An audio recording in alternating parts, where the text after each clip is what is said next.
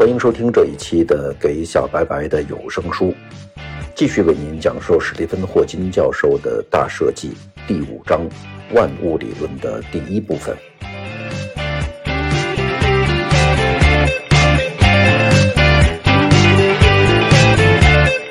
因为宇宙由科学定律制约，也就是说，它的行为是可以被做成模型，所以说是可理解的。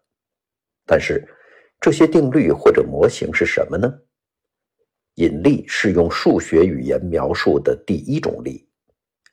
牛顿的引力定律发表于1687年，他指出，宇宙中的每个物体都吸引任何其他物体。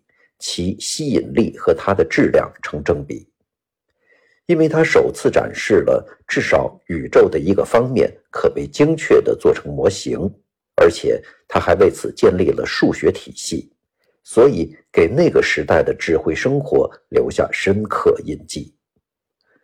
存在自然定律的观念提出了和大约五十年前伽利略被裁决为异端类似的问题，例如。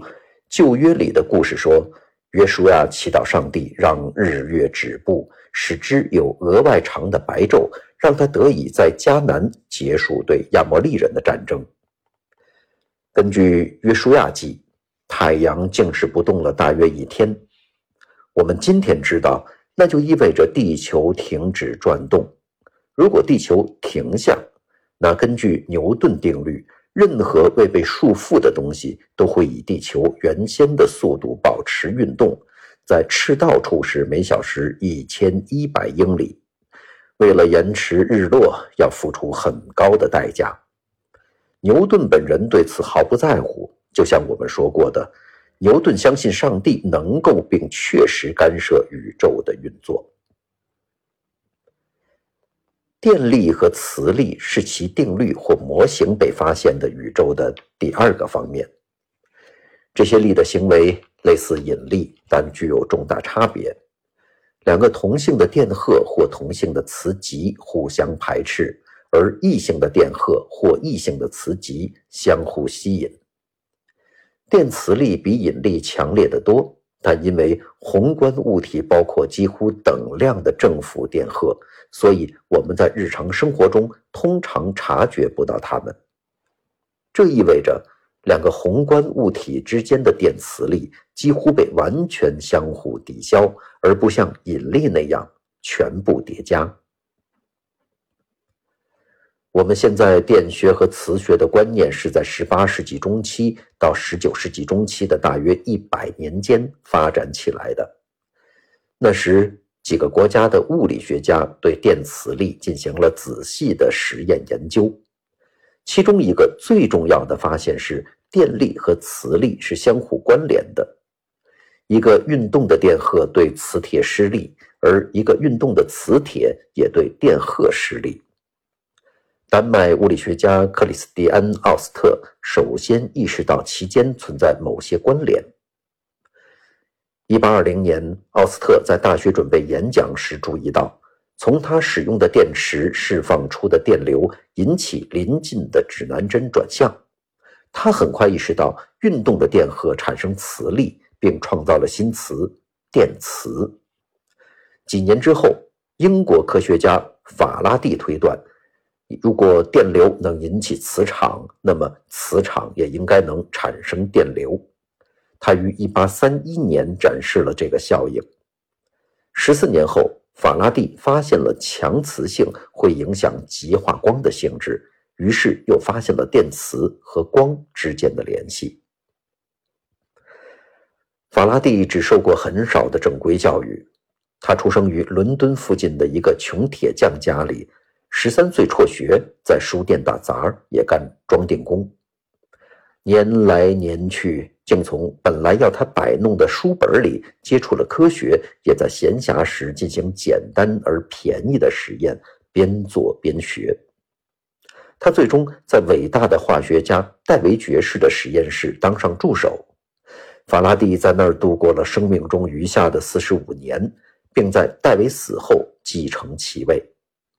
法拉第在数学方面有困难，而且终其一生对数学所知甚少，所以对他而言，为在自己实验室里观察到的奇特电磁现象构想出理论图像，无疑是一场搏斗。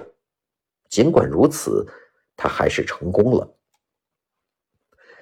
法拉第最伟大的智慧创新之一是立场的观念。这个时代，多亏有关眼珠突出的外星人及其星际飞船的书籍和影片，大多数人已经熟悉了这个术语。这样，也许他应该得到版税。但是在牛顿和法拉第之间的几个世纪中，物理学最大的奥秘之一是，物理定律仿佛指明力。越过将相互作用的物体间隔开来的空虚的空间而发生作用。法拉第不喜欢这个，他相信要移动一个物体，必须让某种东西和它接触，这样他想象在电荷和磁铁之间的空间充满了看不见的管子，这些管子实实在在的在进行推拉。法拉第把这些管子称作力场。想象立场的一种好方法是进行教学演示，把一块玻璃板放在磁铁棒上，在玻璃上撒开铁屑。为了克服摩擦，只需要轻敲几下，铁屑犹如被看不见的力量轻推而移动。按自己一种弧线条纹进行排列，这弧线从磁铁的一极伸展到另外一极。那些条纹是穿透空间看不见的磁力的一张地图。现在我们相信，所有的力都由场来传送，因此它是现代物理，也是科幻小说的一个重要概念。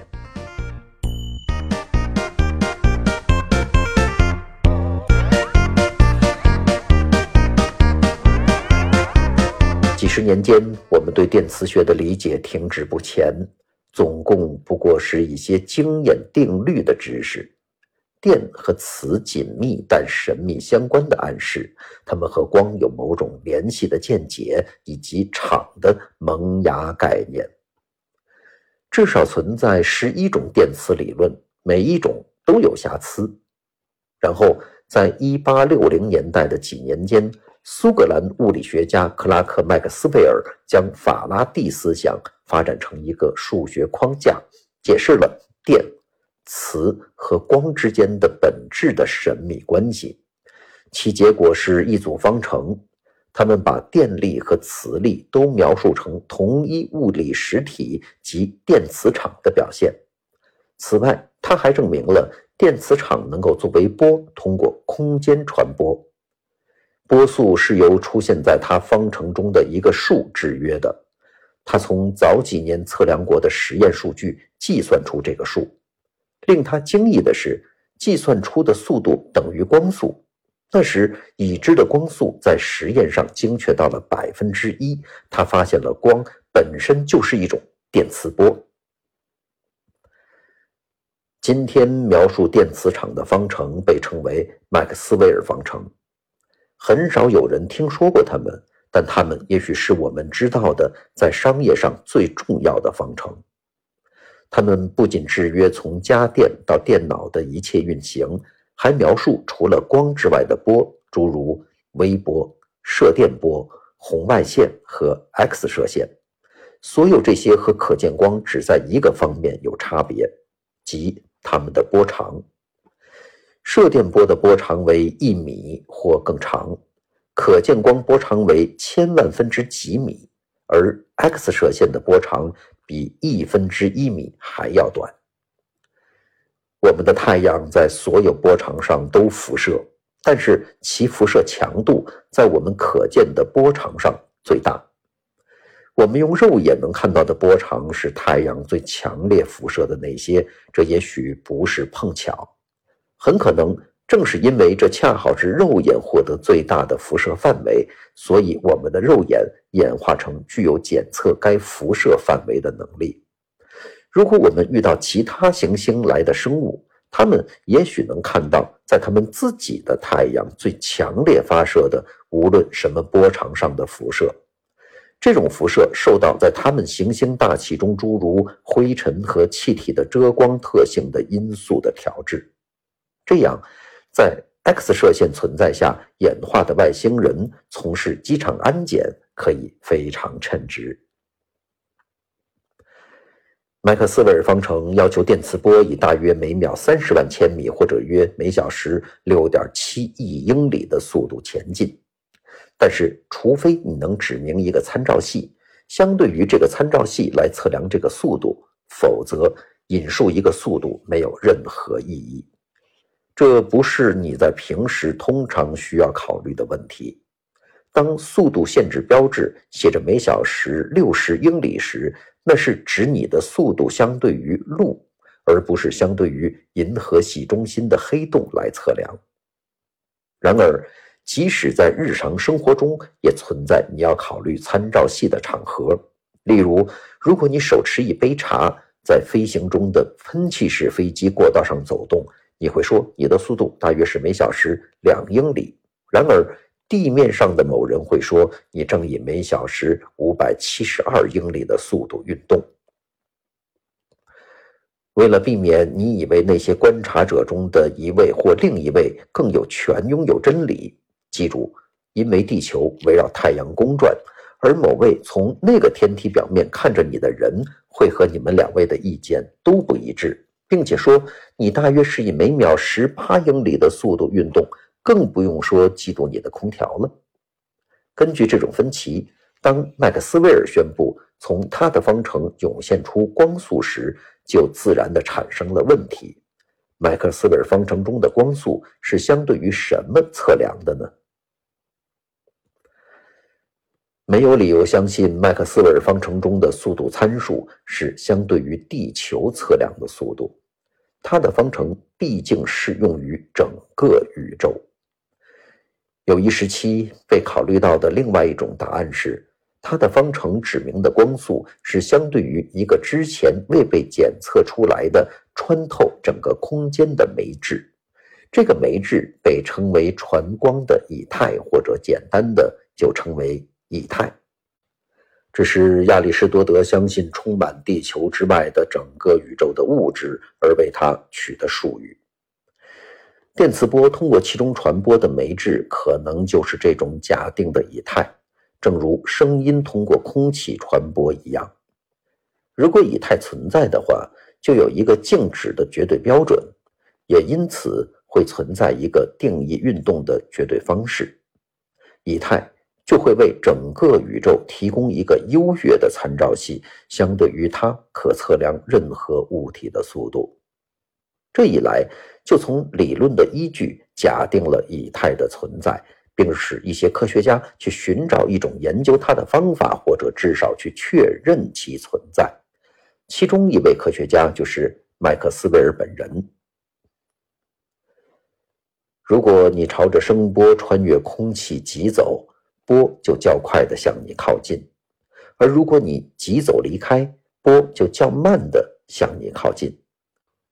类似的，如果存在以太，光速就会依你相对于以太的运动而变化。事实上，如果光的行为和声一样，正如搭乘超音速喷气式飞机的人永远听不到从飞机后面来的任何声音，因而足够快穿越以太运动的旅客也能够跑得比光波还快。从这类考虑开始研究，麦克斯韦尔建议一个实验。如果存在以太，那么在地球围绕太阳公转时，它必定穿越它运动，并且由于地球在一月份行进的方向与在四月或七月相比有所不同，人们应该能观测到一年的不同时期光速有微小差别。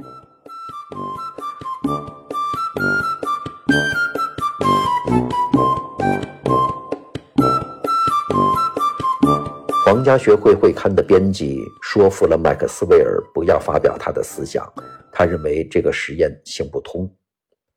1879年，麦克斯韦尔死于痛苦的胃癌，享年48岁。之前不久，麦克斯韦尔把这个主题致信一位朋友，这封信在他死后发表于《自然》杂志。一位名叫阿尔伯特·迈克尔逊的美国物理学家是此文的读者之一。从麦克斯韦尔的猜测获得灵感，迈克尔逊和爱德华莫雷于1887年做了一个非常灵敏的实验，以测量地球穿越以太的速度。他们的想法是比较两个成直角的不同方向的光速，如果相对于以太的光速是一个固定的数，那么测量就应该揭示出依光速方向而不同的光速。但是他们没有观测到这种差别。迈克尔逊和莫雷实验的结果很显然与电磁波通过以太传播的模型相冲突，因而本应该把以太模型抛弃掉。但是迈克尔逊的目的是测量地球相对于以太的速度，不是去证明或证伪以太假设，而他的发现并没有使他得出以太不存在的结论，也没有其他人得出这个结论。事实上。一八八四年，著名的物理学家威廉·汤姆逊爵士说：“以太是动力学中我们确信的仅有物质。”然而，你怎能不顾迈克尔逊、莫雷实验的结果，还继续确信以太呢？正如我们说过的，经常发生的事情是，人们利用不自然的、特别的附加物，试图挽救模型。有些人假定。地球拖着以太跟着它走，这样我们实际相对于它没有运动。荷兰物理学家安东·洛伦茨和爱尔兰物理学家弗朗西斯·菲兹杰拉德提出，在一个相对于以太运动的参照系中，也许由于某种未知的机械效应，钟会变慢而距离会缩短，所以人们仍然测得光具有相同速度。这种挽救以太概念的努力几乎继续了二十年，直到伯尔尼专利局的一位年轻不知名的职员爱因斯坦发表了一篇非凡的论文。当爱因斯坦于1905年发表他的题为《论动体的电动力学》的论文时，他才二十六岁。在该论文中，他做了一个简单的假设：物理定律，尤其是光速。对于所有匀速运动的观察者都应该显得相同。后来证明，这个观念需要我们有关空间和时间的概念来一番变革。为了知道缘由，想象两个在喷气式飞机的相同地方，但在不同时刻发生的事件。对一位在飞机上的观察者而言，那两个事件之间具有零距离，但是。对于在地面上的第二位观察者，这两个事件被分开的距离是飞机在两个事件之间的时间里旅行的距离。这显示了两位相对运动的观察者在两个事件的距离上意见不同。现在假定这两位观察者观察从机尾向机头行进的一个光脉冲，正如在上例中所说的。对于光从机尾被发射，直至在机头被接收行进的距离，两人意见不一致。由于速度是行进距离除以所用的时间，这意味着如果他们在脉冲行进的速度，也就是光速上意见一致，他们就对在发射和接收之间的时间间隔上意见不一致。使事情变得奇怪的是。尽管两位观察者测得不同的时间，他们却在看相同的物理过程。爱因斯坦没有企图为此建立一个人为的解释，他得出一个惊人但却符合逻辑的结论：花费时间的测量，正如旅行距离的测量，依赖于进行测量的观察者。这个效应是爱因斯坦1905年论文中的理论关键之一。这个理论人称狭义。相对论。如果我们考虑两位观察者看着一个钟，我们就能看到这个分析如何应用于计时仪器。狭义相对论认为，相对于钟静止的观察者，钟走得较快；对于相对于钟非静止的观察者，钟走得较慢。如果我们将一束从机尾向机头行进的光脉冲比作钟表的滴答声。我们将看到，对于一位地面上的观察者，这个钟走得较慢，因为光束在那个参照系中必须行进较大的距离。但这个效应和钟的结构没有关系，它对于所有的钟，甚至我们自己的生物钟，都成立。那么，爱因斯坦的研究到底带来了什么改变呢？在下一期的《给小白白的有声书》中，将继续为您介绍大设计第五章万物理论的第二部分。感谢您收听这一期的节目，下一期节目我们再见。